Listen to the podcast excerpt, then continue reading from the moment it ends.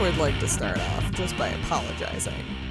Oh, what did you do? Oh, I didn't do shit yet, but yet. let's have a discussion about how it's summer. Mm-hmm. It's summer. It, it we skipped over spring, We always do. It goes It's straight summer. from winter into summer. but even if it was spring, this is still going to happen as long as the weather is nice. There is going to be a lot of background noise Yep. like that. I don't know if that came through on the mic. Did you hear that brrrr motorcycle? So we don't have a fancy studio, and you know we do the best we can. And We're in a we- spare bedroom. we are in- surrounded by My Little Pony blankets. Only one is a My Little Pony blanket. Thank you. The other one's Well, just a basic green one. We need more. We My also Little have Ponies we also blankets. have the Big Hands Mary. yeah. Hail So- Mary over here looking over us while we record. She's like, I hate everything you're saying. this is all blasphemous. The point of this is is that we are also near two windows, and I live in a downtown city, Yeah. and it's nice out, and everyone drives really loud cars and motorcycles. Also and fo- screams a lot. scream a lot of screaming. because summer brings It's just out people screaming. in loud cars rolling down the street going, ah! you're you're saying that like it's a joke, It's but not. it's not. It's not at all. So what I am doing is apologizing for the next dozen or so episodes, maybe twenty. I don't know how long this will last for. this is my first full year in this apartment, and uh, yeah, a- as long as it is nice out, there are going to be people in loud vehicles and screaming in the streets. We're going to have a lot of crazy guests on here for split seconds. That at we a never time. asked to join us. That never asked. We never asked. We never invited them. Yeah. So, So I just want to apologize up front for the next slew of episodes where there will just be noises and you're gonna be like, the fuck? And we're just gonna ignore it. We're gonna just keep moving on. yeah. There's nothing. You, we've learned to ignore it by now. So, You will too. Welcome to Rock Candy, where everything is noise. your weekly podcast bringing you sweet treats from the world of music. And this time we're bringing you a different kind of death. A different. We've already done a band called Death, but this is a, another band This is a called Death. different death. a different kind of death. Different kind of death. Yeah. Yeah. When we were doing the other death, we didn't know which death we were doing. I did. Well, you did 'cause you were. I mean, but when you first talked about it, and I was trying to do research, like music research, they kept giving me the metal band, and now when I was trying to look up the metal band, they kept giving me the punk band, and I'm like, which one is it? no. No. Actually, uh, we've had Who's a- on first? Death. Death who? Both of them. Just death. You're dying. Yeah. you're dead now. Um, actually, a, a few people have asked us to do this band. This death. This death, Oh, cool. metal death, not punk death. you are much better at at communicating with the general public than I am. I try. The but most I'm i still can do terrible. is edit and put out the episode and like, here you go, everybody. Just I'm gonna go fucking nap take it." until we have to record again. yeah. Bye. But yeah, I'm very excited to hear about this. I listened to a little bit, got myself prepped. hmm It's is hardcore metal. Death metal. It's death metal. Oh, ha, ha, ha, ha. Get I it? get it. It's straight up death metal. Straight up death metal. I mean, it's it's death metal. It's good. It's very good death metal. you are just blowing smoke up my ass right now. I I just there's something about death metal maybe or maybe just like you know how I am about vocals yep. and and I just You can't do the just like for the whole time. Yeah. no I I need like act I mean I don't know if I can say actual singing I feel like this is a debate I should be having you with Mike you like clean vocals. I like clean vocals That I is- like a that is clean the term. I like a I clean guess. vocal You like a clean, a oh squeaky that's true Oh, clean vocal. I like a squeaky clean vocal and but but the instrumentation's wonderful Ah, yes yeah, the drums on Human are great amazing. I'm sorry, they're amazing. but like the the dirty vocals take me out of it. Are they called dirty vocals? I don't even know. There is some death metal fan who just turned us off. yeah. I'm sorry. well, so fucking sorry. Not I'm sorry not at sorry. I'm not. all. Um, but, But, but yeah. beer, beer. But beer. But beer. Mhm. And you can explain the reference to me because I didn't get it. so we're drinking Oma Gang's Three Philosophers With blueberry coffee. with blueberry coffee. A nice little twist. Mm, with a twist. It's actually really good. It's very good. Fucking quadruples, man. Belgian beers in general are just Chef's kiss. Yeah, I'm about a little more than halfway through, and I was like, we need to start recording 'Cause because it's it's nine- nine percent. 9.7%. I'm sorry, you just gave me the nine. You didn't give me the fact that it's I really said a point 10. seven. I didn't hear that you part. weren't listening. My brain omitted that fact from me. It's like, shh, shh, shh, don't listen to her. But anyway, they have a song called uh, The Philosopher. One of the few songs that they actually made a music video for, too. Oh. Yeah, I feel like this is one of those bands where they've made a lot of music, but just haven't gotten a lot of fanfare. Oh, yeah, no, not at all, because death metal never does. Oh. And Headbangers Ball ne- doesn't exist anymore, so. I Where are think they even gonna when go? it did, they didn't talk about death metal, did they? Yeah, they talked about death metal. They were Oh. on there all the time. But, Oh. like, it was hosted by Ricky Rackman, and I he's thought just it was a hosted by fucking Matt hack. Pinfield. That was 120 minutes. Oh, I'm sorry. I didn't have MTV when I was a you kid. know, I didn't even say it. All right. I didn't even say it. Anyway. yes. I guess we can get into it though, right? I will just say this beer is fucking delicious. It's so good. because you hear blueberry coffee and you think, mm, I don't Oh, know I about heard that and I was like, I'm gonna vomit. And, And I did not. It was delightful. yeah, I heard that and I was like, oh, get me in on this. Yeah. And the perfect thing is the blueberry is more of a foretaste and the coffee kind of comes in afterwards. And so, like, it's that perfect melding. And the f- Belgian just, And finishes with those quadruple spices. mm, Delightful. it's perfect. It's, it's probably more of a spring or fall beer, but it's, it's a nice mild day today. It works. It's it's an all year beer to me. Also, um, I'm gonna be hammered in five minutes, so let's get started. started. all right, okay. So first and foremost, I'm going to remember to cite my sources this time. Okie doke. My biggest source was actually a documentary because there are like no books written on death, which I guess makes sense. There is one book that was written by somebody in Iran Oh. in like the 90s, I believe. And uh it obviously it's out of print and like it's just not available.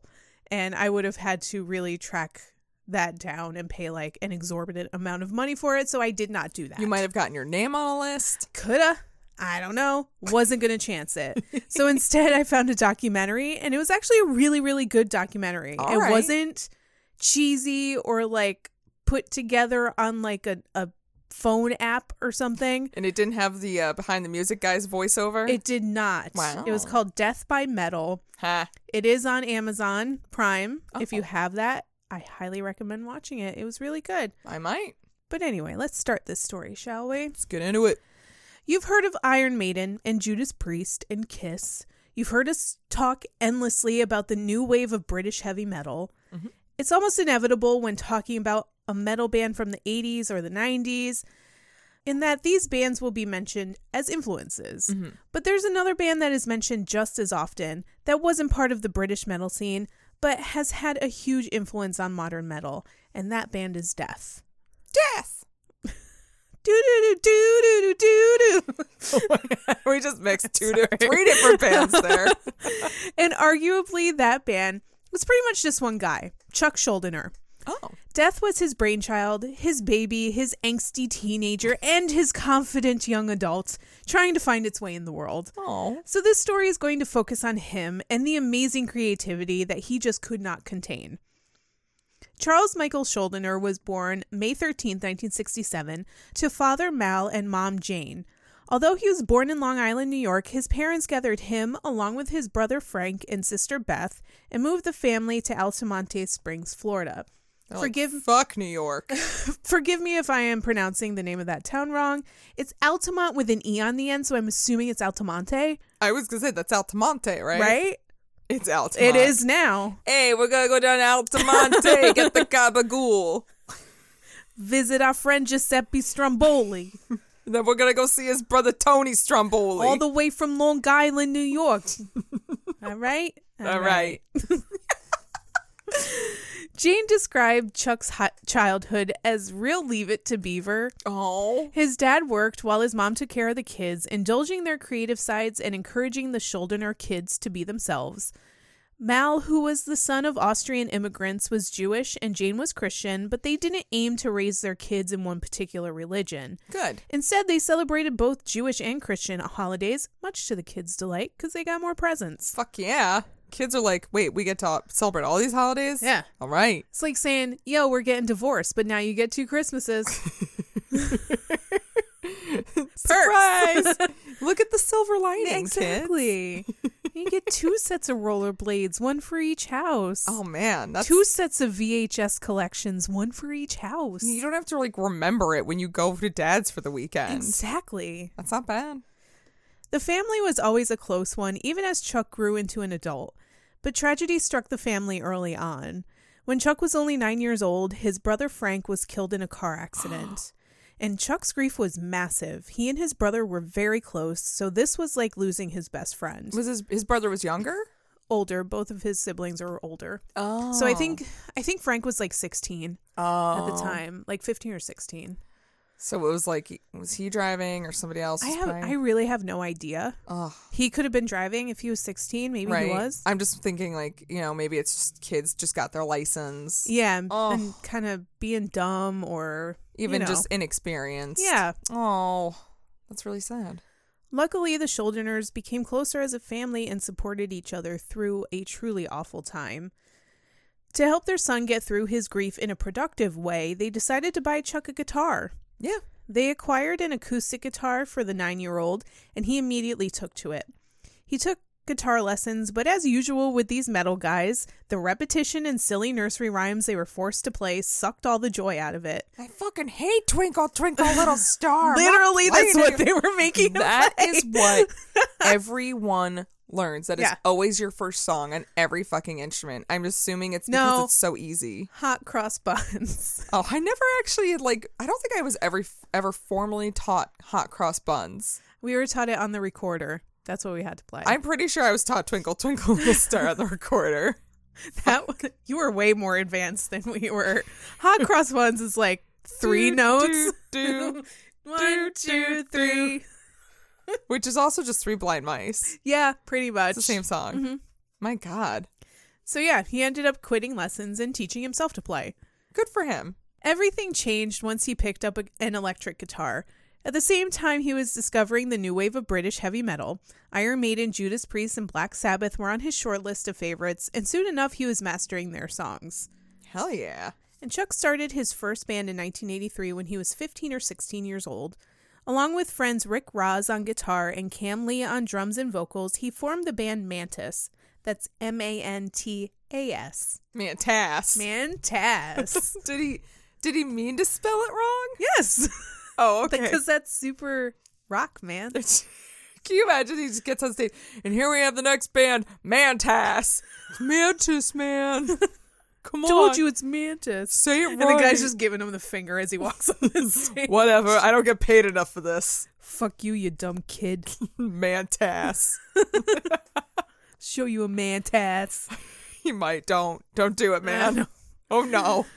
They were dedicated as fuck, spending nearly seven days a week in Chuck's mom's garage practicing. That's that for like teenage boys. That's super dedicated. That's a lot. Luckily, Chuck's parents were super encouraging of the band. I'm sorry. He has really good parents. Like I'm waiting for the shoe to drop. No, his parents were amazing. His family was amazing. He had a rad fam. he did. That's amazing. And also, we never got that story. he was like not into hard drugs at all. Like it was alcohol and pot, and that was it. yeah. So like he didn't even have. We're still, you know, however many days without heroin. So Wow. They found ways to soundproof the garage so they didn't annoy the neighbors. Oh. And Jane made them snacks and let them all stay for dinner. Oh, hi, sweetie. Are you playing that "Shout at She the Devil" song again? loved it. Oh, I'm so happy. Here you go. Here's some. I here's made some you grilled cheese. stick. cheese. Oh, I made you a bunch of grilled cheeses, and here's some little el fudge cookies. You're so cute. I just I got You tomato soup on the stove if you need it. you keep me young. You kids keep me young. oh, such a good mom. yeah, she loved being a cool mom and just loved seeing her son not only have friends his own age, but also have a creative Hmm. outlet that he was passionate about. Mantis played in the Florida area for a few years, writing songs in the newer style of metal that hadn't really hit Florida or the US at all yet. Hmm. Around the same time, a small handful of bands scattered around the US and the world, really, started going in a different direction than the standard British heavy metal or thrash metal that was already gaining traction in the early 80s. Oh, is this hair metal? No. Oh. We're talking fast, intricate guitar riffs, low, growly, and gravelly vocals, and very intricate drum patterns, almost always with a double bass. Oh, okay. So, like, the beginnings of death metal. yes, yes. Definitely not hair metal. Oh, okay. I, I mean, went the Chuck- wrong way. Chuck had really fucking nice hair, but not like poison hair. Well, he wasn't going to put all that product and ruin his good hair. You, you can't. His hair was too curly. His hair was just too nice. He didn't need a perm. Not at all. he had a natural perm. Mm-hmm. And he was lucky enough to have a local music store that carried underground metal magazines, so he was tuned into that genre pretty early. He also took advantage of what is basically a snail mail demo trade. There was a network of people with huge libraries of demos from underground metal bands, and they would swap them through the mail. So he was tapped into what was going on in the metal scene around the world, and it surely influenced him to go in the direction of death metal. That's awesome. Yeah. Like Man. I didn't even know that this existed. And apparently um later on he started kind of his own like trading thing through the mail. Like That's really smart. yeah, he had like his an office in his house where he had like stacks and stacks of just mail from people sending their demo tapes to him and he would like catalog them and then send them to other people just to like get them to other people's stereos. And so it was really good. Burzum. I don't know about this one. Eh, Toss. well, nah. Seems a little white supremacy. Makes me feel uncomfortable, but I don't know why. And Chuck knew at this point that music was his calling. He did well in school, but he was so laser focused on music that he dropped out shortly before graduation Why? because they always do. just fucking graduate. Yeah. I'm not saying like it matters, but at the same time, like you just you already Just went stick through it out. so much. Just finish that last month. Maybe they just didn't want to take the final exams. It was just like too much. Yeah, finals do blow. They do. But this was on the condition that if he didn't have a record contract within a year, he had to go back to school and get his degree. Okay, I think it took him longer than a year, but I don't think his parents were too concerned. because his parents were just that nice. They They're like, were. "Oh, we are really proud of little Poopy. We can't we can't crush his dreams. Well, that lit the fire under his ass anyway. He dissolved Mantis and immediately started a new band that he named Death. Oh, The name was inspired by his brother Frank because he wanted to make Frank's death into something positive. wow. He, it's, this story is amazing. You never hear this shit. Like I It's so nice. right? Well, it's, it's like it's one of those things that like you'd hear and you're like, ooh, but then you're like, oh, Right.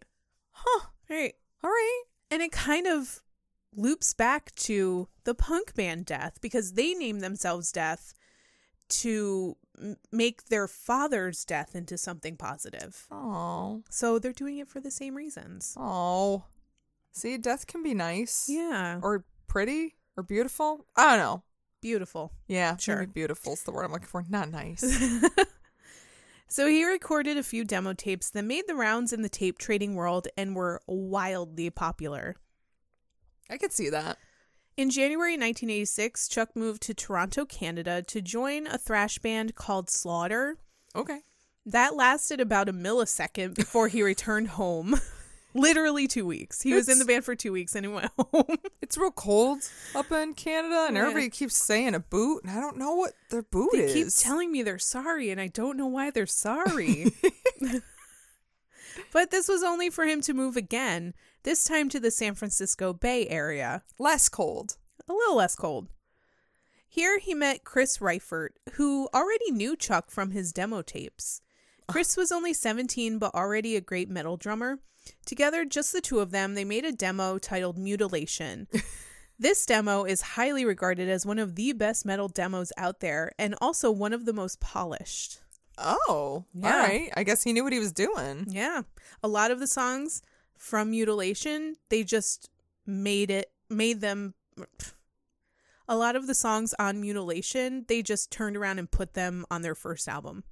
That's awesome. So. They were like, we don't even have to do work. We Yeah. can just fucking do this. And this demo directly led to Death getting a contract with Combat Records, and soon enough they were recording their debut album. The fuck? Yeah, just like, that. It's only the two guys. it's only the two of them and I assume Chuck's playing guitar and bass. and bass, and the other guy's playing drums. Yep, And Chuck's singing. yep. And they already got a record deal. Already a record deal. This is such a contrast from last week, I where know. like Twisted Sister had a bajillion members in and out, and they couldn't get a record deal for ten years. Yep. Okay. Well, it's cra- you know isn't what? it It's- crazy. that's so fucking weird. All right, it's a good weird, but I'm like, how the fuck? All right. But also, there's a big difference in what kind of record companies they were pandering Mm, to. Mm-hmm. Because Twisted Sister was like, we want a major label. Right. And th- that's who they were trying to get. And major labels were like, oh, no. Yeah. No, no, no, no, no. And Death is just like, we don't give a fuck. Just somebody put our record out. Yeah. And they were generally pandering to metal leaning record companies who were Right. arguably very small and didn't have a whole lot of means to do anything. Yeah. So they were willing to take on anybody and see what would happen. Exactly. All right. They were like, we don't have any money, so do it yourself. But we're gonna say, hey, good We'll job. put their name on it. Sure. Combat entrusted Chuck and Chris to find their own studio to record in, which was a bad idea. they went back to Florida and just opened the yellow pages. Remember those? Remember the yellow pages? The yellow pagers. yes, I totally remember that. And they just pointed to a studio and went, okay, we'll record there. They should have known that the studio owned by a guy named Otto Mann with the job description of sound engineer slash bus driver wasn't going to be the best one. Oh no. He has multiple hats. like, but very contrasting hats. yeah, sound If you said, like- engineer and bus driver. Even if it was like sound engineer and like lighting guy, I would at yeah, least a Key little grip. closer. key grip is that a thing? That is I don't a know. thing, but I, I, don't mean, think it's music. Whatever. I think that's movies. I don't know. The point is, i- if it was in the same family, I'd give it to them. Right, but, it has nothing to do with each other. I will drive your bus and I will help you produce your record. You're welcome. Full package, baby. Discount on the bus rides. So this guy was like, I don't know what kind of noise you're making, but whatever, I'll record you. Well, that's nice. And Chris said the that the first thing he noticed was real off was the way Otto tuned the drum kit. So normally you put you can put pieces of tape on your drums and you can tune them that way. yeah. But Otto slapped a maxi pad on it instead of tape. and he's like, now I have to look at this maxi pad while I'm playing drums. But I feel like, I don't know, maybe a maxi pad would be really good sound absorption wise. Maybe it absorbs your period. So it why will would absorb your sound? You're welcome. He's onto something. You know what? I think he's just a- ahead of his time. He was a pioneer. They just don't know it. Yeah. I mean, whatever. They're just maxi pads. It's not like they're used. Uh, hopefully, he did not clarify that though. but they recorded about seven songs with this auto guy. But as soon as Combat heard the songs, they gave it the chop. They were like, "Let's just pretend this stuff never happened, Oh, and we'll bring you no. guys to a real studio in L.A." Oh, okay. oh no, Ah, yeah. So this- Otto, what did you do? he he done fucked up, is what he did. And then they just Chuck and Chris walk into the studio and start putting maxi pads everywhere. and the producer's like, "What the fuck are you doing? This is this is how you record, right? Right? Is this how we do it? Maybe? N- No. yeah. So the first session was completely scrapped and they re recorded everything back in California with metal producer Randy Burns. Oh, okay. Yeah.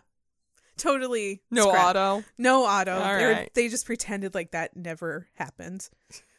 Death's debut album, Scream Bloody Gore, was released on May 25th, 1987. This album is widely considered to be the first death metal album. Oh shit. There are some that argue that the album Seven Churches by the band Possessed holds that title, Okay. But Possessed were coming from a thrash background, whereas Death came out of the womb death metal. Interesting. And I think that's a pretty good argument in Death's favor. Yeah. Because yeah, yes. Yes. well, I'm like I'm processing this in my brain right now. Like they weren't coming from any other outside sources. They were just going straight into a very specific subgenre of metal Right. that nobody was re- recording at that point. So, Yeah. yeah. I mean, Possessed was the other band. They I'm not going to deny them death metal, but they were Right.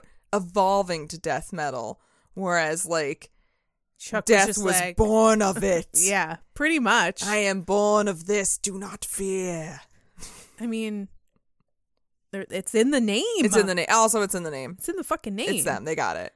Yeah. I'm giving it to death. Scream Bloody Gore has all the key elements here, t- turning itself into a template for the genre. Mm. It wasn't just fast riffs and drum patterns. Chuck's intensity and passion for the songs he wrote is palpable in the album. Oh yeah. And that runs through his entire discography. Oh, yeah. Even if something he wrote was shit, you can hear the conviction in that boy's growl. Oh yeah. Of course, being an underground metal album, this wasn't topping any charts. Although, What? although when Scream Bloody Gore was re released in 2016, 2016, it did crack the Billboard 200. That is still surprising to me. 174, baby. that is even like if you said 198, I've been like, good for you. Yeah, good showing. 175. Good form. Good form. Good form. Combat sent the boys one promotional vinyl record that they got to keep, just one, Good for them. which got warped in the mail. Oh. It was playable, but it wasn't great. And Chris Reifert's brilliant idea was to leave the record in the hot sun to make it malleable so he could smooth it out. That's not how that works. That's not how that works. Chris, no, that's not how that works, baby boy. He just made it 10 times worse and completely unplayable. So they didn't even have their own copy of their own album. They had to go out and buy it. can I uh, can I get that record? It's it's, mine. It's me. That's that's me on the record. That's my record. Thank Do I you. get a discount? Oh, can I have a discount, please? After the album came out, Death lined up some shows to play with their friends in the band Sadis. Chuck went back to Florida to visit his folks, but after a couple months went by, everyone started to wonder what the fuck was going on. Yeah. Wait, he was just He was In just in Florida? Florida. Yeah. he's getting a tan. Eventually, he called Chris to give him the bad news. He wasn't coming back to California. And when Chris wasn't willing to move to Florida, Chuck went about finding new dudes to fill out the band back in Oh. Florida. Oh, but Chris. don't worry, Chris. ha- He formed another band called Autopsy, and they have certainly a following, and they were they were wonderful. He did fine. Death, autopsy. I'm sensing a theme here. Yeah, scream bloody gore, Yeah. sadist, yeah. Possessed. yeah. they have a thing. Yeah, they have their thing going on. They're such nice boys, though. They are, but like they are. Do you want to come over some for some grilled cheese and EL fudge cookies? Because I got them. I got them for all your friends. Yeah. Tomato soup on the oven. I got some Girl Scout cookies. It's that time of year. Y'all can have them. I got the Samoas. I know you're they They're your favorite. Love the f- Samoas. yeah. and tagalongs. They're all fucking good. Anyway, he reconnected with his old bandmate Rick Ross from their Mantis days, and along with Rick came bassist Terry Butler and drummer Bill Andrews. Oh, he's expanding. Expanding. Ooh. The first gig with this lineup was a metal festival in Milwaukee, Wisconsin. A guy named Eric Greif caught their show and was super impressed and offered to be the band's manager. not again. How they're just stumbling into Yeah. it. Wait, so are they still on combat though? Yes. Oh, well, shit. Damn, yeah, they Chuck. end up like kind of hopping from uh, record company to record company throughout their career, but you know, I who feel like doesn't? that's also kind of par for the course for a more underground band. Yeah, and especially because most of the time it's the record company being bought out by a bigger record company being bought out by a bigger record Mm-hmm. Or going company. bankrupt. or going bankrupt. Yes, that It's too. really a 50 50. Well, Chuck and Eric would have a real bumpy business relationship, but at the end of the day, this guy was a really great manager for them. He did a lot of really great shit for them and dealt with a lot of bullshit from them. Oh, so- yeah? Yeah. We'll get to all that soon. Very exciting. In April of 1988, the guys went back into the studio to work on the follow up to Scream Bloody Gore. Everyone in the group had been in a recording studio before, except for Terry Butler. He had a wicked case of studio fright and just couldn't play Huh. for some reason. But he can play live. Yeah. Interesting. I think it's maybe it was just like the idea of being recorded and the pressure of having Mm. to do it perfectly. And then hear himself. Yeah. Ooh. Yeah. I totally understand. That's fair. But his anxiety over playing in a studio was so bad that he asked Chuck to do the bass parts for him. And Chuck's like, I mean, yeah, you know I can. Yeah, pretty much. the tone on this album had shifted a little bit, and a lot of that had to do with Chuck writing slightly more melodic stuff. They also hired producer Scott Burns, and thankfully, Bus Driver was not on his resume. In fact, Scott Burns was one of the most prolific metal producers of the time. Oh. Overall, you started hearing hooks on these really heavy and technically difficult songs. Yeah. So, Leprosy was released on August 12th, 1988, which is just a hilarious I, name for I'm an not gonna lie. album. When I saw leprosy, I'm like, I like that they just named an album leprosy. They're like, I don't know, um, leprosy, and they're like, Sounds cool.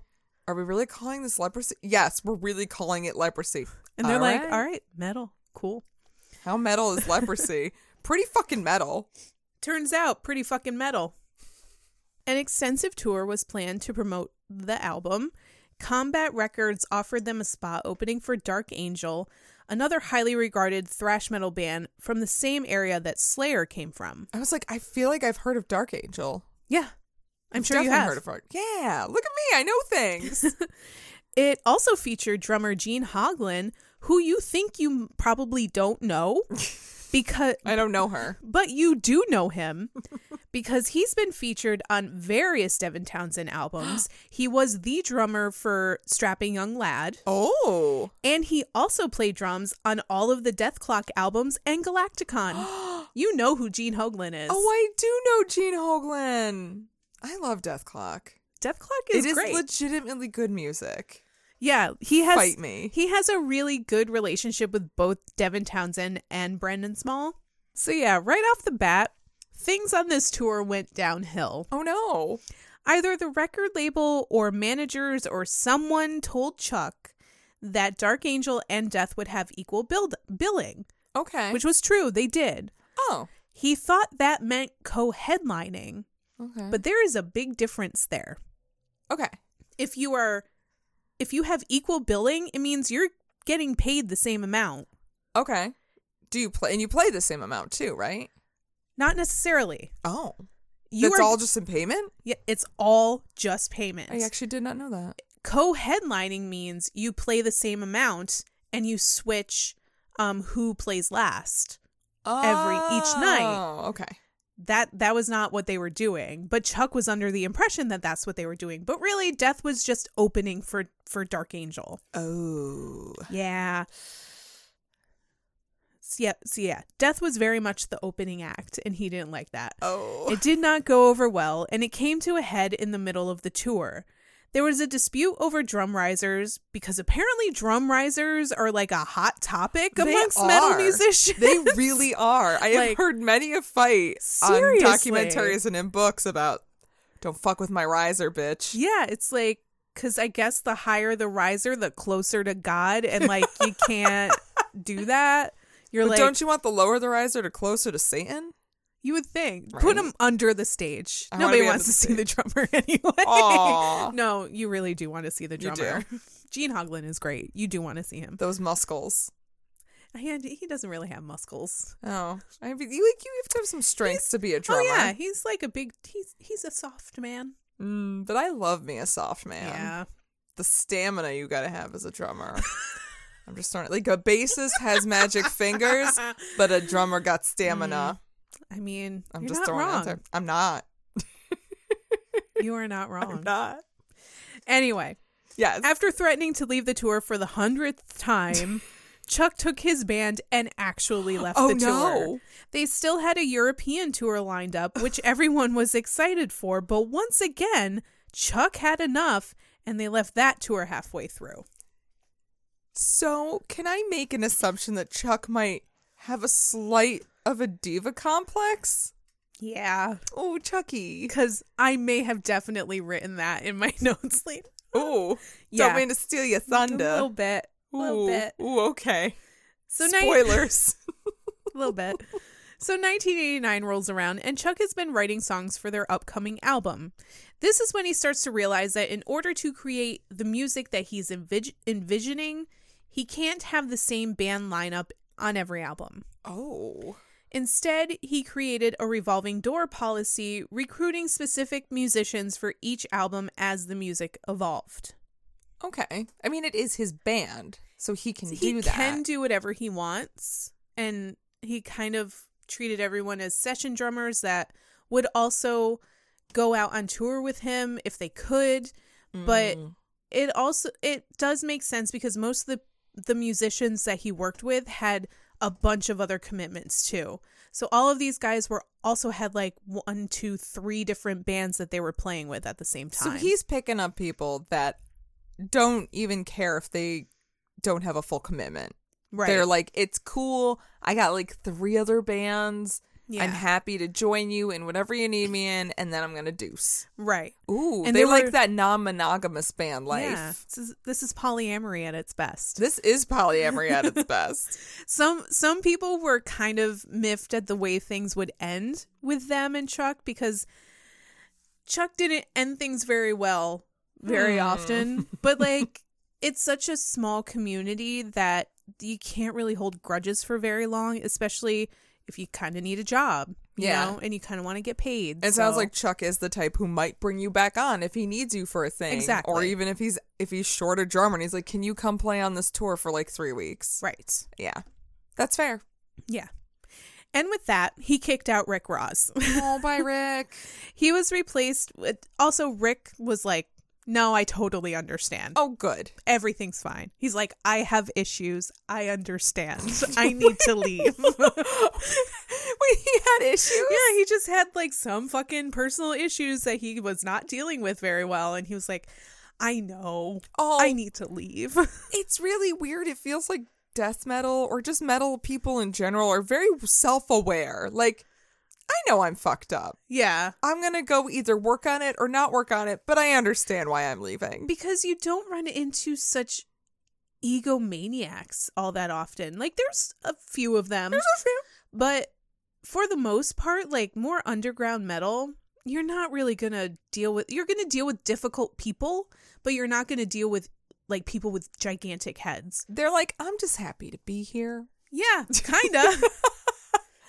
There's no room for a big head when you're stuck underground. Which is really funny too, because I feel like, especially with things like thrash and death metal, it's very specific. Mm-hmm. It's not just being able to play drums, it's being able to play drums in a specific way. It's not just playing Oh, yeah. guitar. Like, you need to be fucking good at playing guitar. yeah, and I You can one is not one does not simply be in Weezer and in Slayer. right. you And can't do that. both. You can't. It's just not how it works. There is literally no bridge that goes from one band to the other. No. None.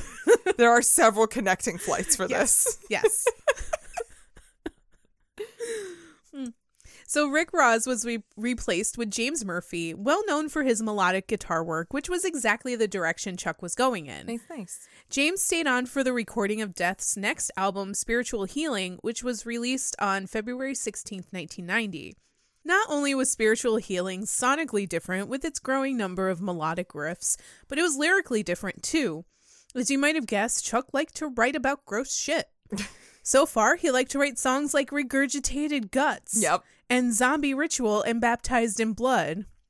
That's not that gross. Regurgitated guts always reminds me of that song we used to sing when we were kids.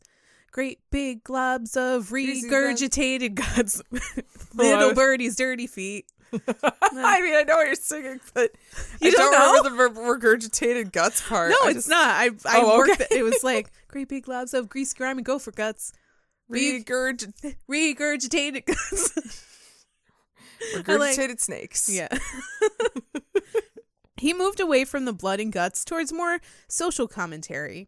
religion, abortion, televangelism, political topics, which are arguably even scarier. This is the album that has the cover with like the person in the chair The and like the evangelist. evangelist priest Yep. like slapping him or yelling at him or something. I think he has his hand on his head, is trying to heal him. probably like power of Christ, shooba shop, sheep sab. Yeah, That's how it goes, right? Yeah, Power That- of Christ, blah blah blah. that's what it says in the Bible. Yeah. Shoop shop, sheep shop. Yeah. Chirp, chirp, chirp.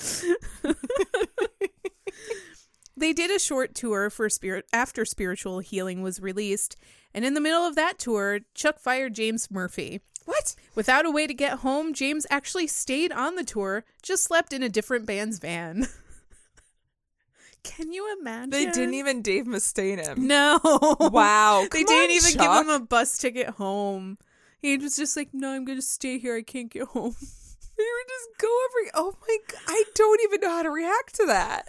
I, I don't know. I I don't even know why he got fired. It's just hilarious, kind of. I mean, he's still alive, so he made it. He made it back. good for you. After a short break, Death was slated to go back out on the road for a European tour, opening for Creator, which I believe is a German band. Okay. We all know what happened the last time they toured Europe, and no one wanted that to happen again. And You it mean- didn't. Oh, good. In fact, right before they were ready to leave, Chuck decided not to go on tour at all. Personally, he was having a rough time. Not only was he exhausted, but he had no idea how to handle making music and touring with a personal life.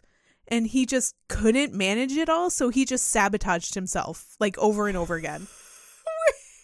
So at this point, they still haven't been to Europe. He has not been to Europe. he has no. not been to Europe. Oh my God. He's They're- like, they're like, all right, Europe time, and he's like, no, But okay, okay, okay. No, no, no. I'm not gonna do it. And the rest of the band was like, we have to go. Like, we have contractual obligations. Mm-hmm. So, to fulfill them, the rest of the band went on tour without Chuck. As death, Yes. can they do that? Yes. All right. Yeah.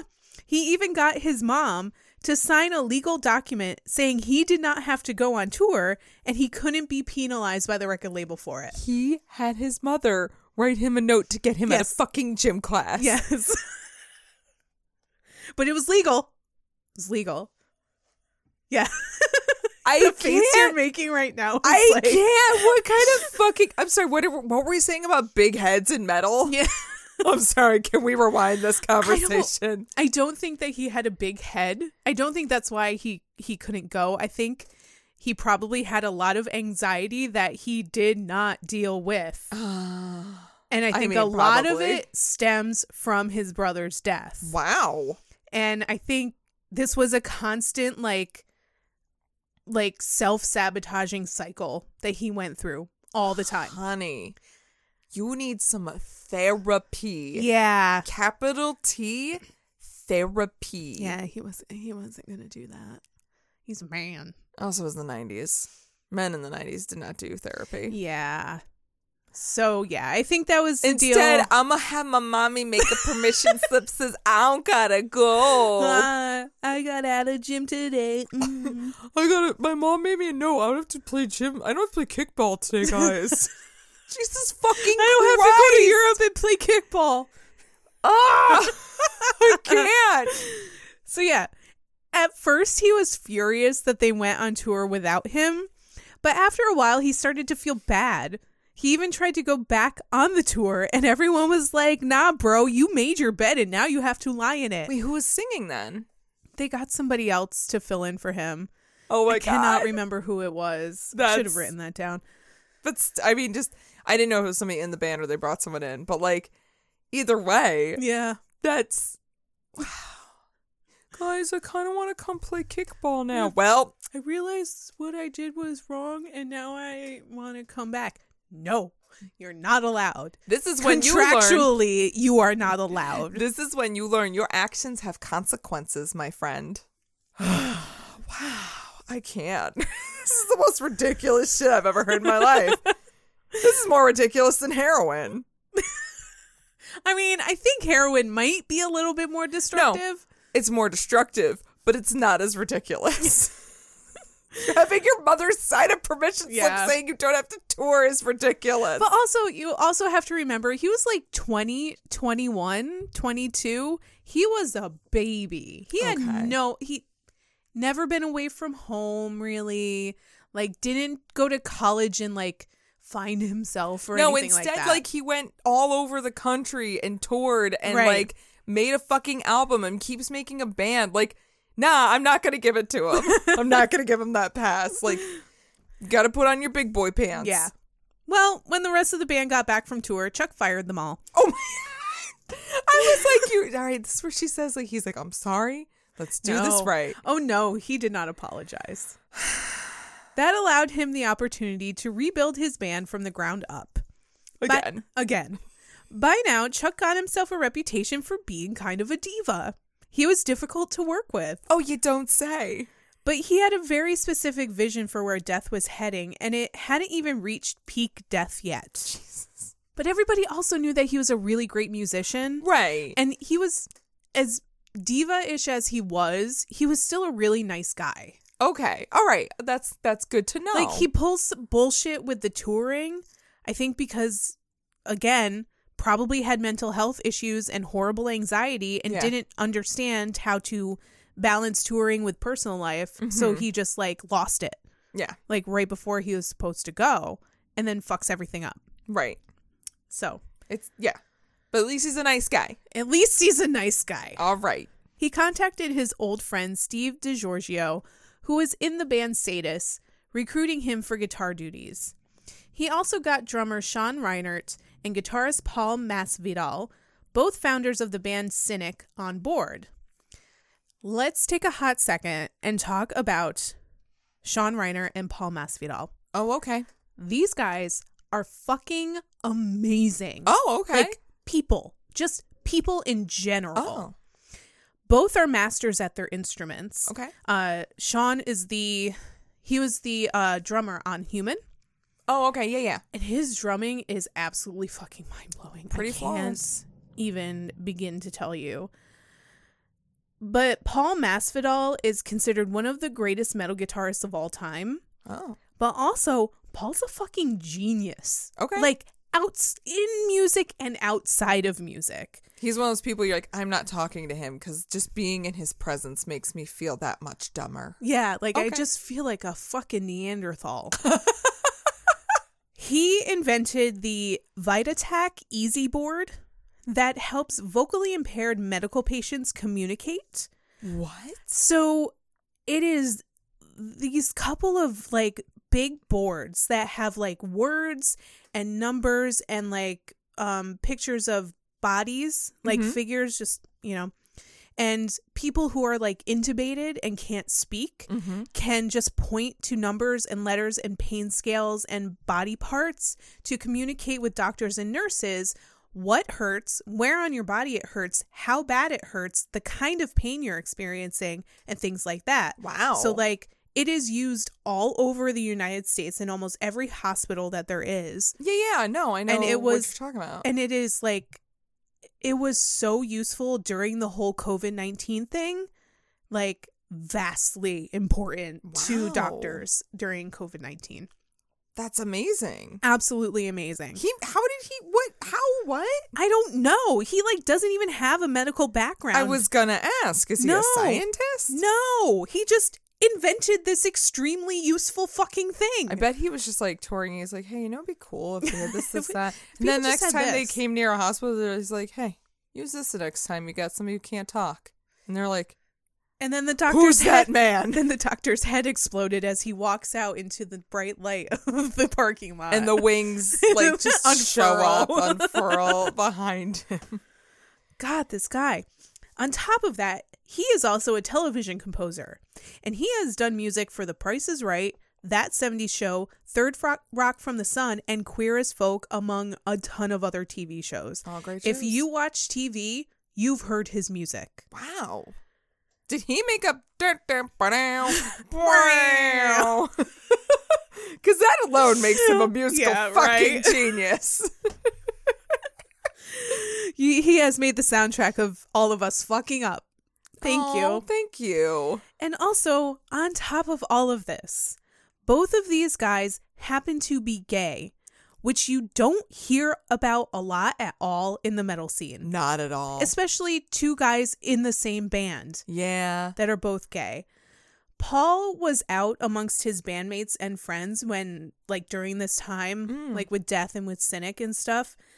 Um, but Sean didn't come out until 2014 Oh shit. and then it was kind of it was kind of a big deal because like who else do you know of in the metal scene that is out and gay Besides Rob Halford. besides rob halford i know of gall Mm-hmm. Oh, from yeah, Gall. gorgoroth Mm-hmm. and that's about it I'm sure there are others. There are So plenty- please write them in. there are plenty of others but i'm talking about like death metal Yeah. black metal extreme metal stuff like that you really don't see it It's kind of akin to rap and hip hop, right? Where it's very taboo to Yeah. Mm-hmm. be gay in those genres. So when someone comes out, you're like, I'm gonna celebrate you.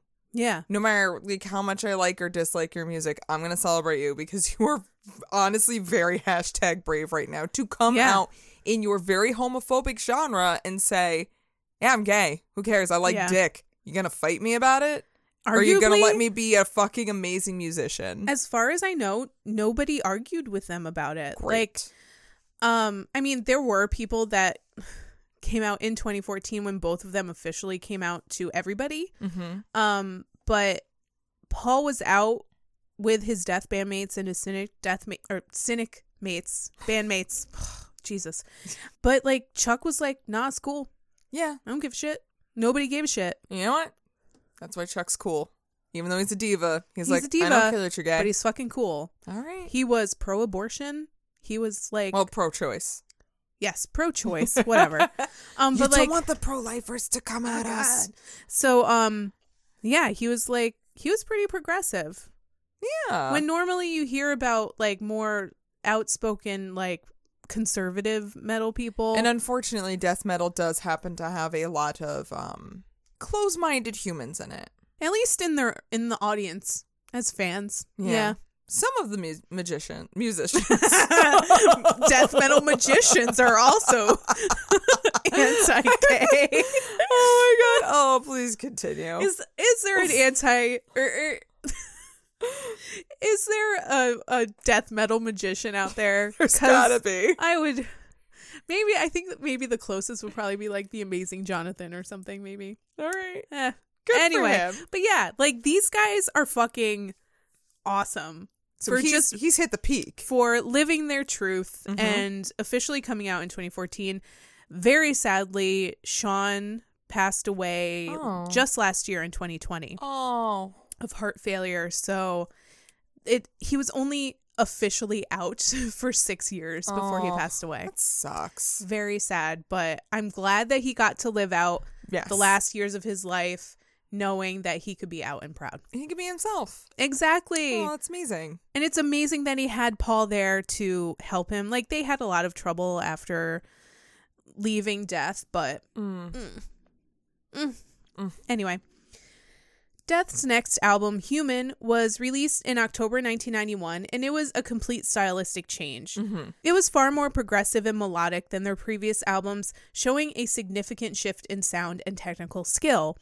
Jazz elements worked their way into the songs by way of Sean and Paul, who had a heavy jazz background. Yeah.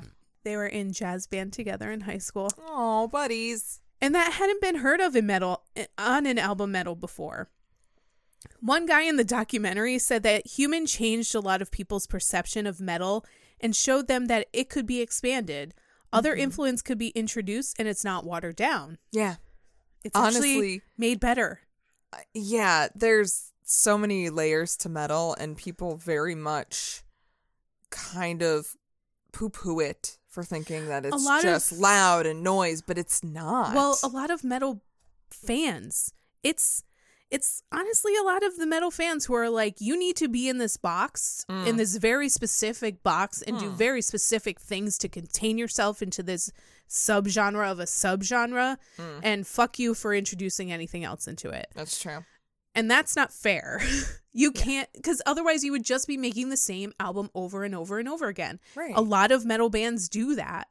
And metal fans think it's great, but Mm. it's like it's also great if you can introduce other stuff to it to make it a little bit interesting every time, you know? Yeah. Otherwise you learn to fucking hate it.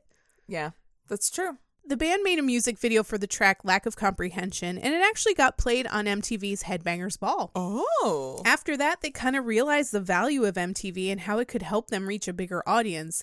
So Chuck started making appearances on Headbangers Ball, Wow. doing interviews. And seeing him standing next to that hack Ricky Rackman was sad. so sad. The stupid spiky haired idiot. and then Is he like the little squirrely motherfucker? he's kind of squirrely. He has like the spiky brown Yep. hair and he's going, hey, I'm Ricky Rackman. Yep. You know what I'm talking Ricky right? Rackman. There's something squirrely about him. And he's got like a lot of smile wrinkles, but I don't trust them.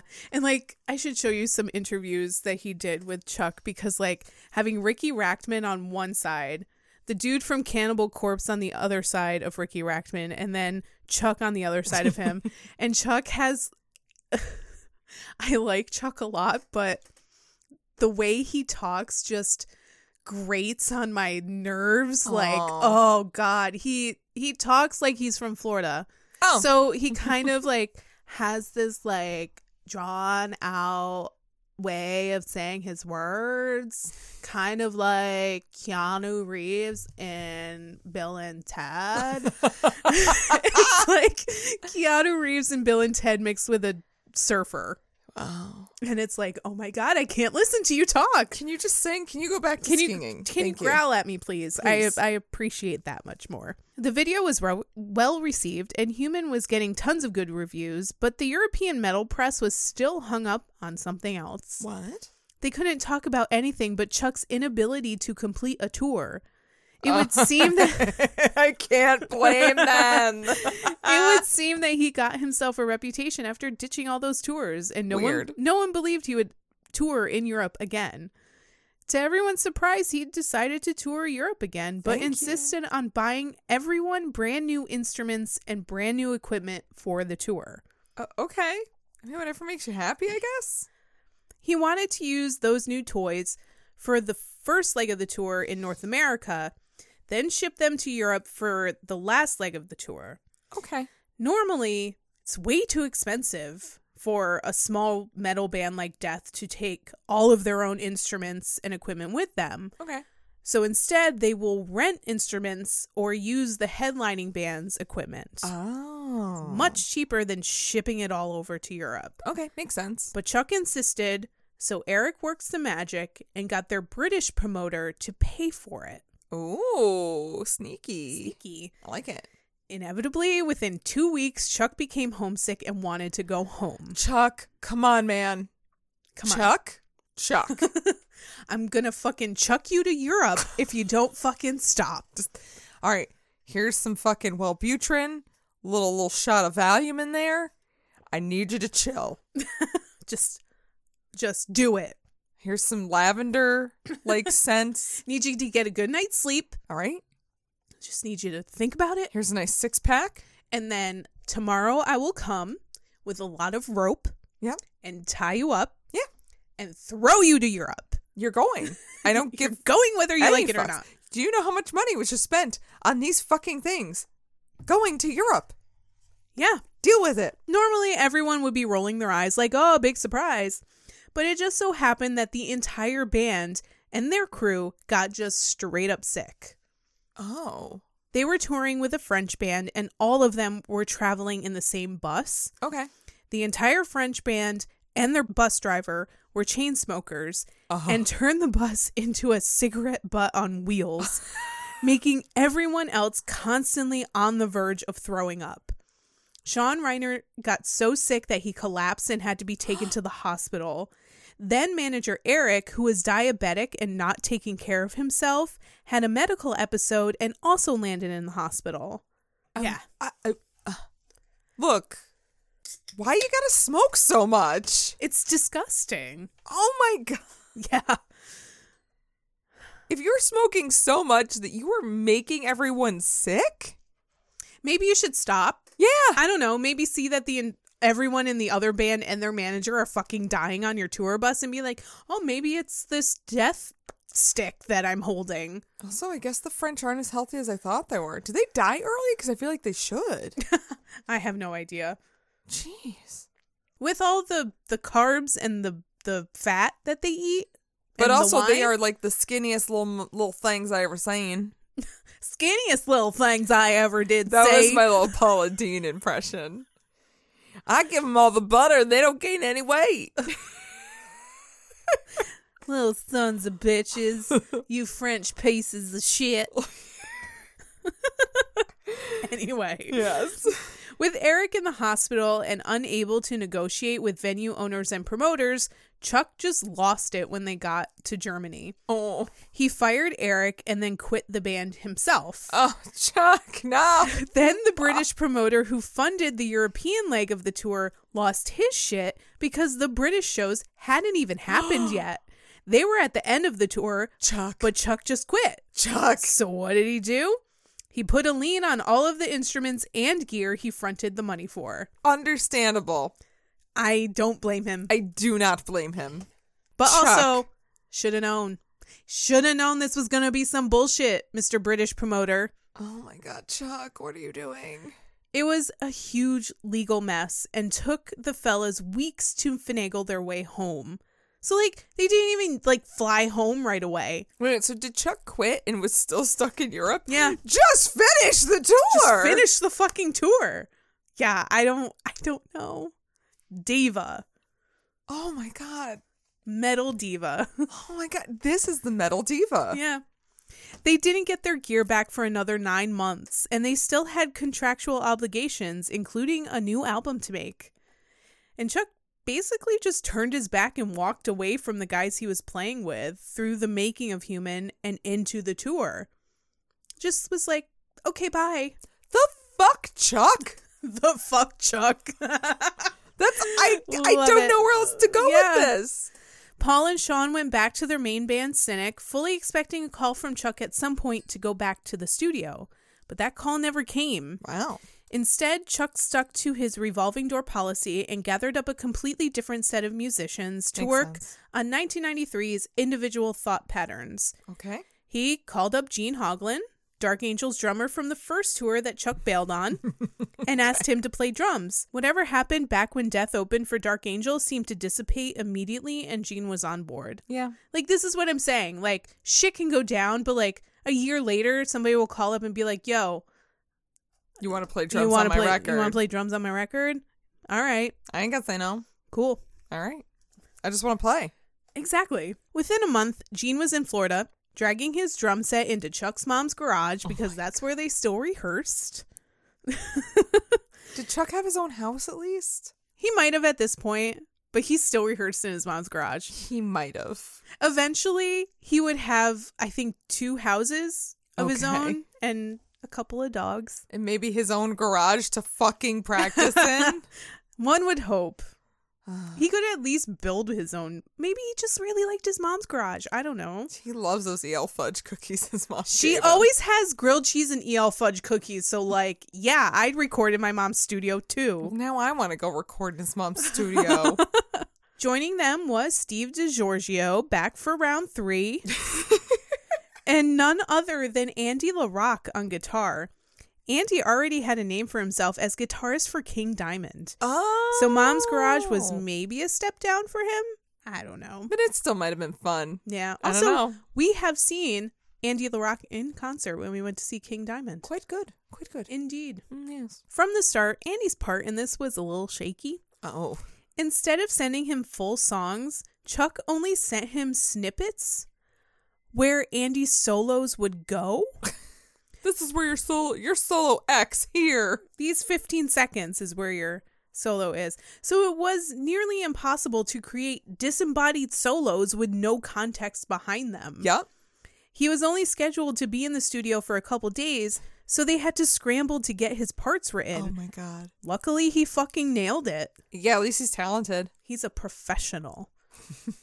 Mid recording, they were offered a short European tour where they would headline festivals. And that's when Chuck said, "No, thank you, please." That's when Chuck exploded. and that's the end of death. Thank you for listening, everyone.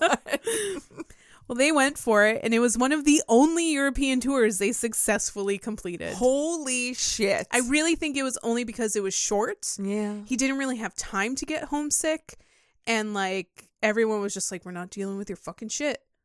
Just fucking do it and get We're it gonna over do with." two fucking weeks. Just go through it, and then we'll go home. They returned to the States and finished recording, and Individual Thought Patterns was released in June 1993.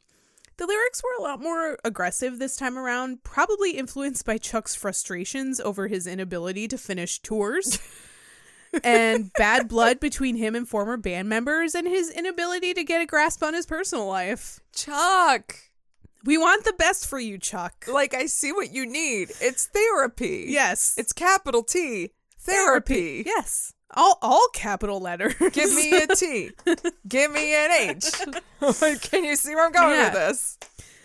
we will cheer you all the way to therapy. Just fucking do it. The result was yet another highly praised album that once again redefined what death metal could be. They made another music video for the song The Philosopher, which was featured on Beavis and Butthead in 1994. Oh, People might not realize this, but Beavis and Butthead featured a lot of non mainstream metal bands. So if you got your video on an episode, that was almost better than having it featured regularly. it's true. I do remember my brother's friends would tape him a couple episodes of Beavis and Butthead, and we'd have to watch like the same handful over and over again. So you could write down the names of the bands that they're listening to. Well, I do remember like a lot of the videos. I'm like, I don't know what the fuck this is. Yeah. and like I was even it was even at a time where it's like I knew a lot of the mainstream bands. I would have known the videos. Yeah. but yeah, they did play a lot of like underground rock and metal. Yeah, they did. So. Especially like the more extreme it was, the better because the easier it is to make fun of it. or just be like, oh, that's fucking cool. Yeah. Oh. Beavis and Butthead had a huge audience. So Mm-hmm. even if they were making fun of the band, people could still discover you there. Mm. And it's kind of funny because Beavis like imitates Chuck's vocals. and you know, it's like it's Beavis. So he it's, and he pretends to order tacos from Del Taco drive through in Chuck's voice and he's like I like two tacos, please, and a small order of fries to go. Ah. Oh, I love it. I miss Beavis and Butthead. I think they're bringing it back. they are bringing it back, and I'm kind of excited for it. right? Hesitantly excited. Yeah. Also in 1994, Death signed to Roadrunner, which was their European distributor. Roadrunner Records, Oh yeah, yeah. home of Nickelback. Oh, that's where I heard that name from. Yeah. Recording for their sixth album, Symbolic, started after that. They were still in mom's garage and still didn't have a decent setup.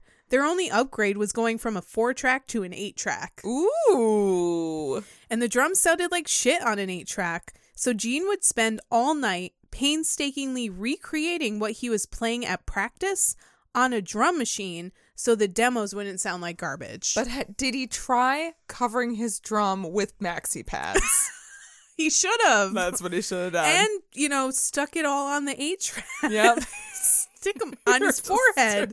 Just stick them everywhere. Cover yourself in pads. it's really gonna help the sound. This, this helps the sound, It guys. just it's such good sound absorption. That's what we need to do. Instead of these My Little Pony blankets, just cover ourselves in maxi I'm actually just pads. gonna cover this whole table in maxi Yes. so soft. So, absorbent. Mm, So whenever we drop our beers, it's like, oh, it's fine. The table will get it.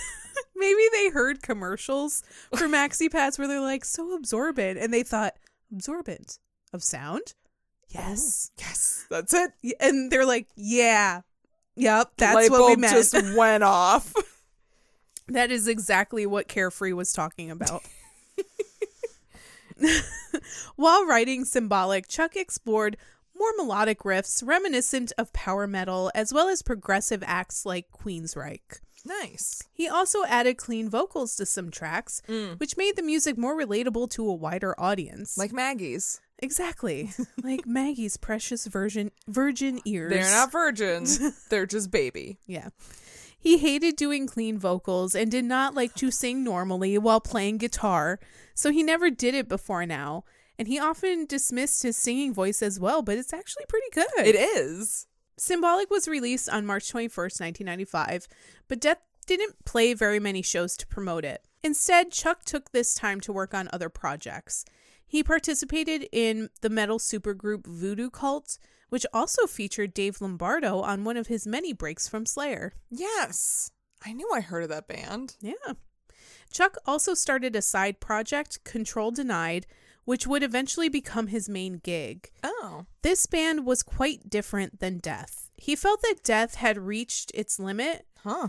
There were a lot of different areas of metal to explore, but he couldn't do that in Death. It just wouldn't be right.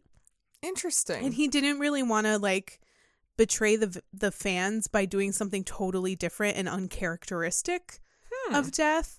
So, in order to explore more melodic and progressive avenues with a real singer, he would have to end Death and start something brand new. That's a really good way to handle that.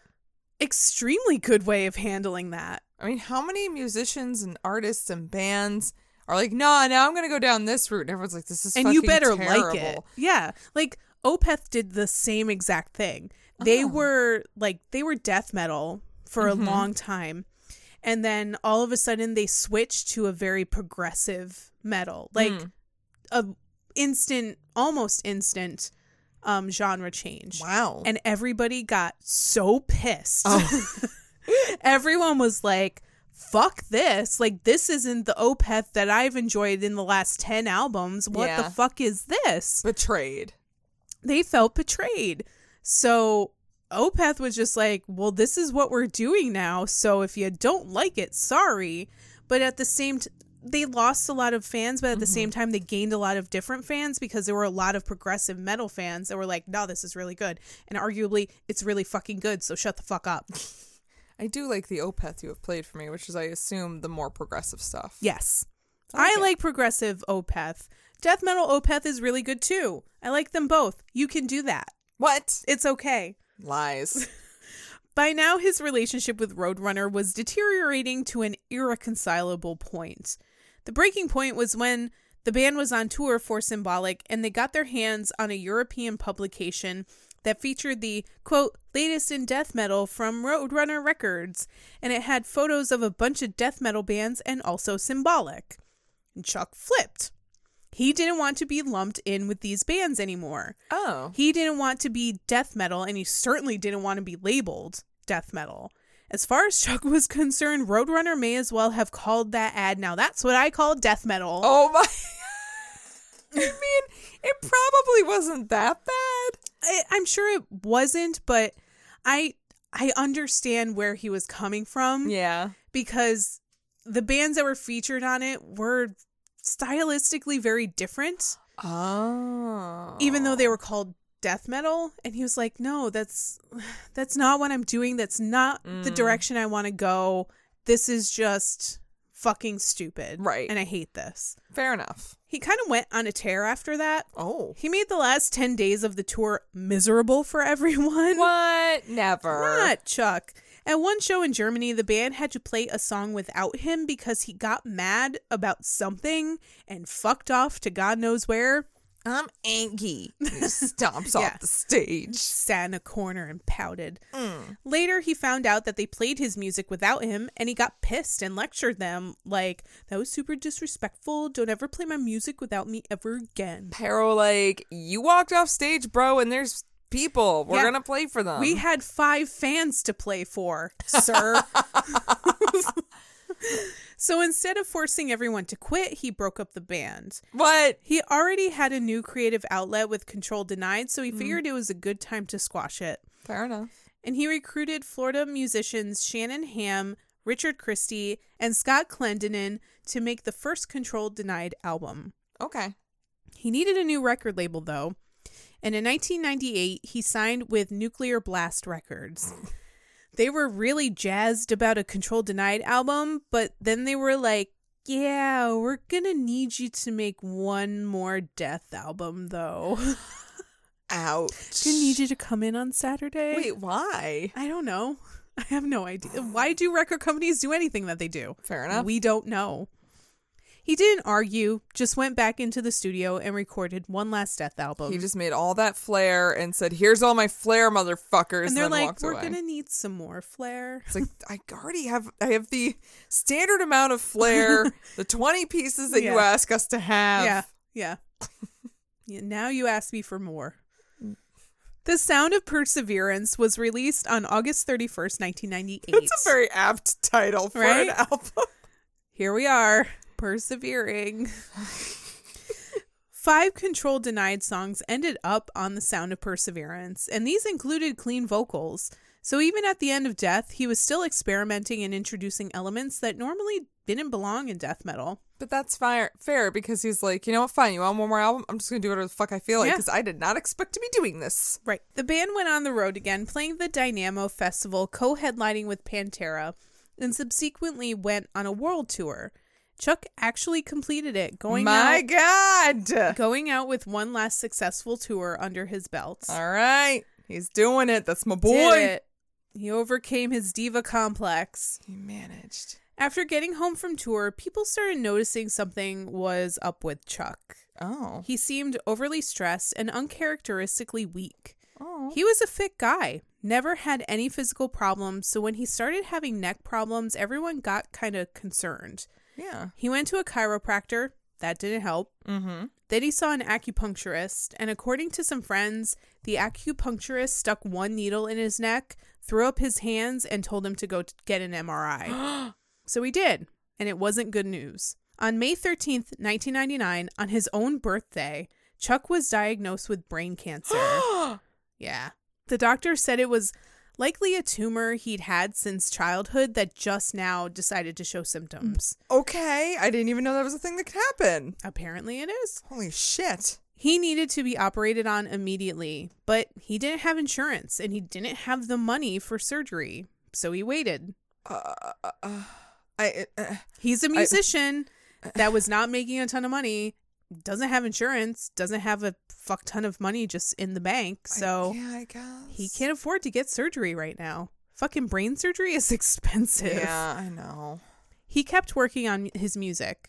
He was still so passionate about making the Control Denied album, and now there was an added urgency. He reached out to previous band members and once again recruited Steve DiGiorgio, who was given a crash course in the songs while Chuck was getting radiation and surgery in New York. Jeez. They then found power metal singer Tim Imar to front the band.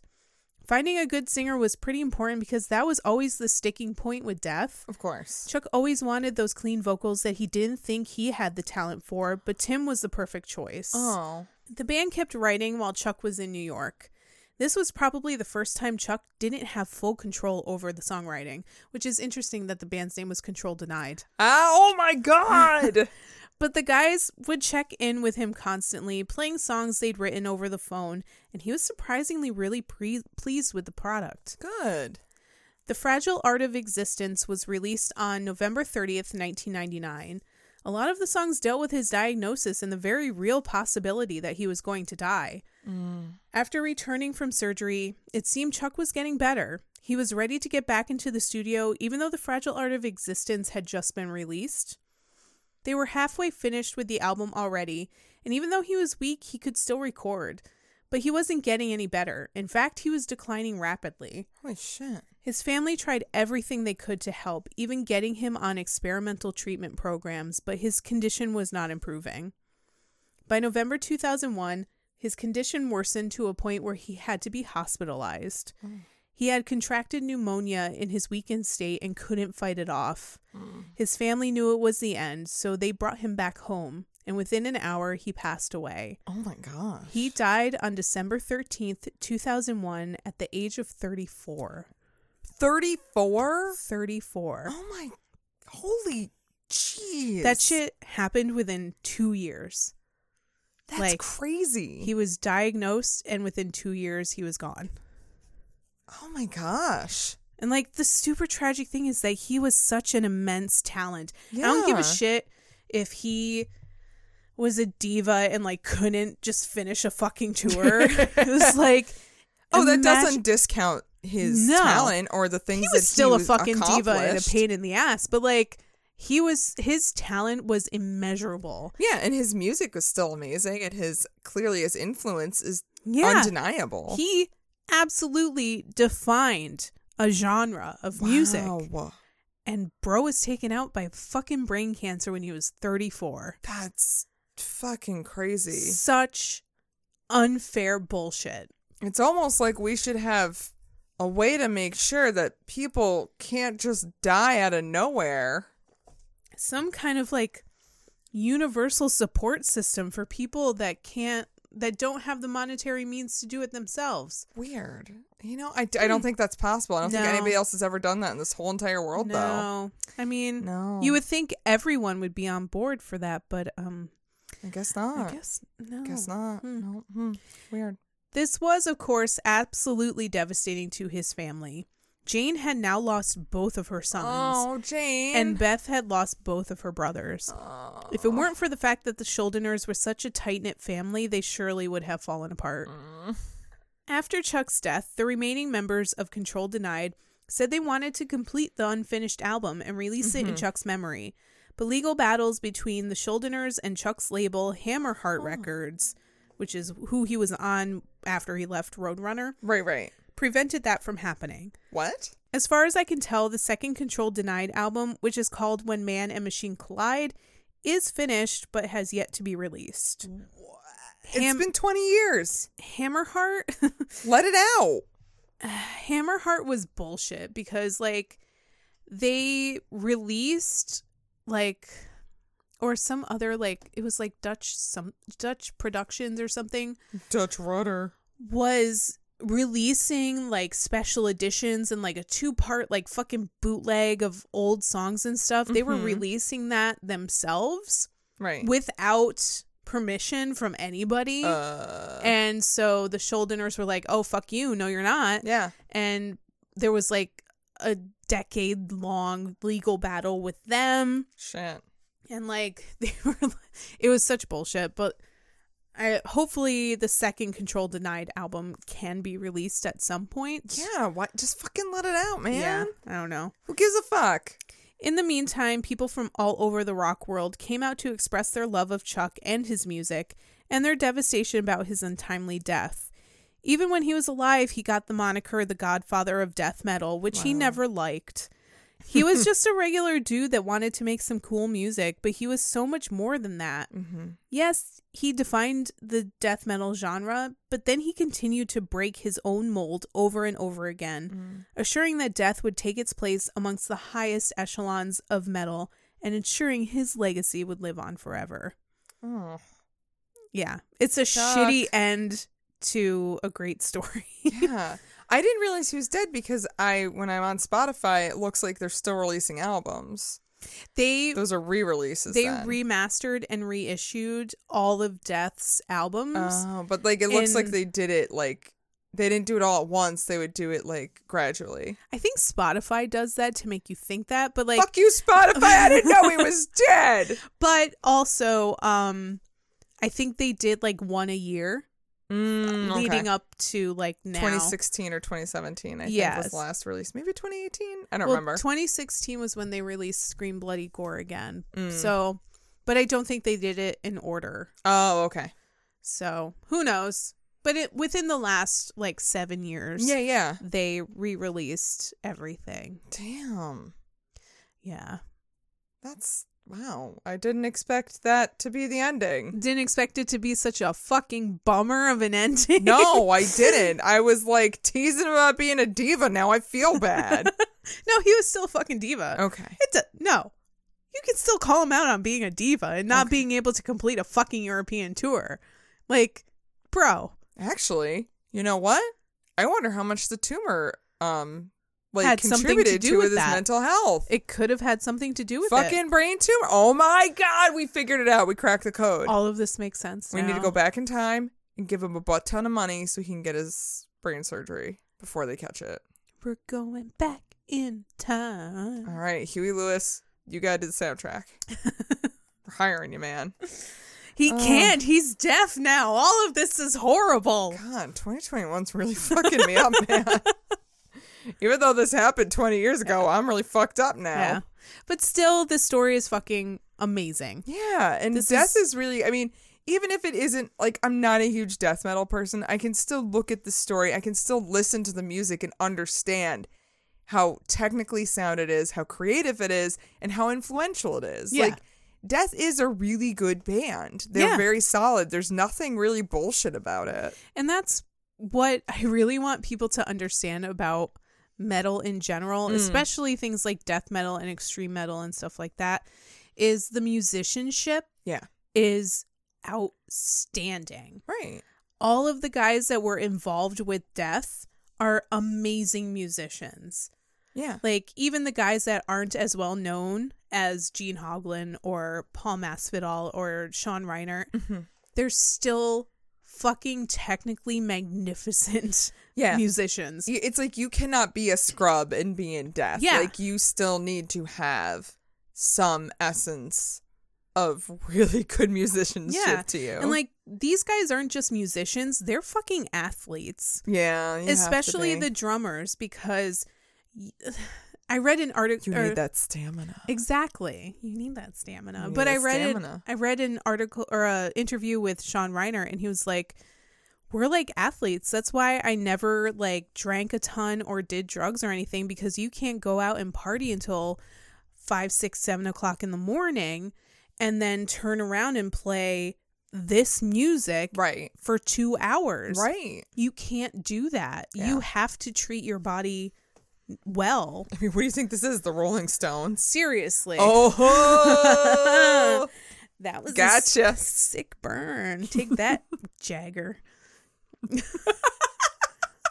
if you're just strumming a blues song, yeah, you can do all the coke and heroin and drugs you want all day, all night, and still play a show. Looking at you, Eric Clapton. Mm. hmm Mm-hmm. And you, Keith Richards. Mm. hmm Mm-hmm. But like, you can't, you can't do that and be these guys No, and You can't. play a decent show. that's fair. So, Yeah, you have to be on top of your game, man. yeah, So even if it's not your cup of tea, you still should be able to look at bands like Death and say like, maybe it's not my favorite music, but I 100% But I have respect. 100% respect this band. Yeah. Cuz they put in the fucking work. and that's all I want people to do with death metal. All right. Just just fucking give respect where respect is due because these guys deserve it. well, I here you go. Here's my respect. it's all yours. Put it in this nice little box. And, so, and send it out to Death. Here you go. I respect you. Yay. Yay.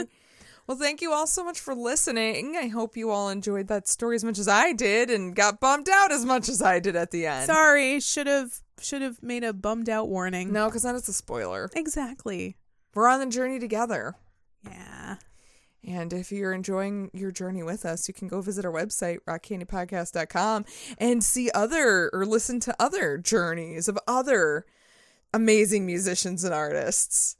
I'm pumping our stuff.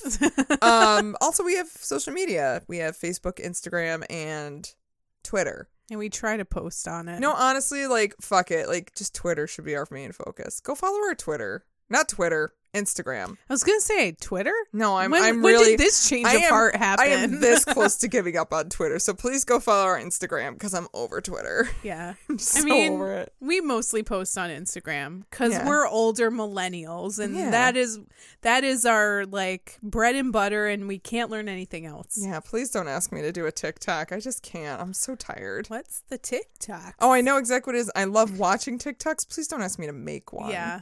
I don't I don't If want to you learn have a new TikTok, things. tell me what your TikTok is and I'll follow you. Yeah. But I'm so tired. I can't make one. yeah, it's not going to happen. That's another app that I have to pay attention Yeah. to and already it's it's sketchy up there. It is. It is. We also have a Patreon if we, We want to do. do that. if you're not on the Instagrams or anything, we have Patreon. And you can give us a little bit of money every month and we will give you stuff in return. Mm-hmm. You might get some swag, you might get a phone ringer majiggy. You mean a ringtone? Yeah. Wow. I don't even think people use ringtones anymore. I don't. I No, don't give Oh, does a shit. anybody still use ringback tones? Remember the commercials with the weird frog? And you can get the. I no, no, we're not talking about that. we're not going down We're that not going down that road. frog hole. No, oh, But you'll, Okay, you'll get anyway. a couple fun bonus episodes You'll as get well. some bonus. This this past month we had a bonus bonus episode. Yeah. so- We had a really fun one on misheard lyrics. So if you want to hear us be stupid about what we thought lyrics were, go to go give to our Patreon. Yeah. It was really fun actually. I I enjoyed it. It, It was, was- fun to relive all of the lyrics that I thought were right when I was a kid. And they were very They wrong. were very wrong. quite wrong. Yes. I'm busy. Don't touch it. Just a little just a little sneak in A little there. sneak in there. Ah, well, next week we have actually a little bit of shop talk. We have one more Metal Mania episode and then Yes. Gotta let you kids know something. We're going to do our summer schedule again. Because it worked out last It summer. worked out really well. And we kind of want to do it again because we have jobs and lives. well, And we love this podcast and we love doing it, but summer's busy. Well, you work every fucking Saturday, Yes. All, all day, day. And, it's a then lot. We're both in a wedding this year, yes. and we both have full time jobs. I'm taking care of my dad in assisted living a little bit, so like, yeah, we have a lot going on, and it's nice to have summers where it's like We, We can have have, a a little, little- wiggle room. Mm-hmm. little breathing room. So we are going to be going to every other week after next week. Yes. So throughout June, July, and August, we will be doing every other week episodes. Yes. We are very sorry. Patreon is still going to be happening as scheduled. But also, if you do want more content from us, we're we are going to try and do some more Patreon stuff. yeah, we're gonna try to up our Patreon a little bit because you At guys are a little least- more forgiving. Yeah, at least doing another like short ep- like So, uh, maybe like a couple. little, yeah, a couple of twenty minuters, just because you know we can Those give are you guys a little extra easier. content, and it's less research, less editing, right, and, and, we just can more just fun. we can just kind of you know do some off the cuff bullshit. So And you That's a little apparently bit like easier. it. apparently, Apparently, you So- guys like it. If you don't like it, don't don't come for Yeah. it because So, you won't like it. if you miss us and you want more content, you can you can give a few schmeckles to our little Patreon, and Yeah. you will get more of us every month because that's what everybody wants. Or or if you hate us, just keep listening to us regularly because now we're gonna go to every other week. so now you have less of us. So No, good do- for you. know what? This works out for everyone. It does. All right, So, yeah. guys.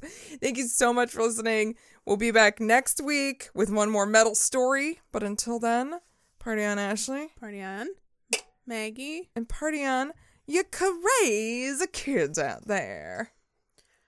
Want a small order of fries? Small order of friends To go. to go.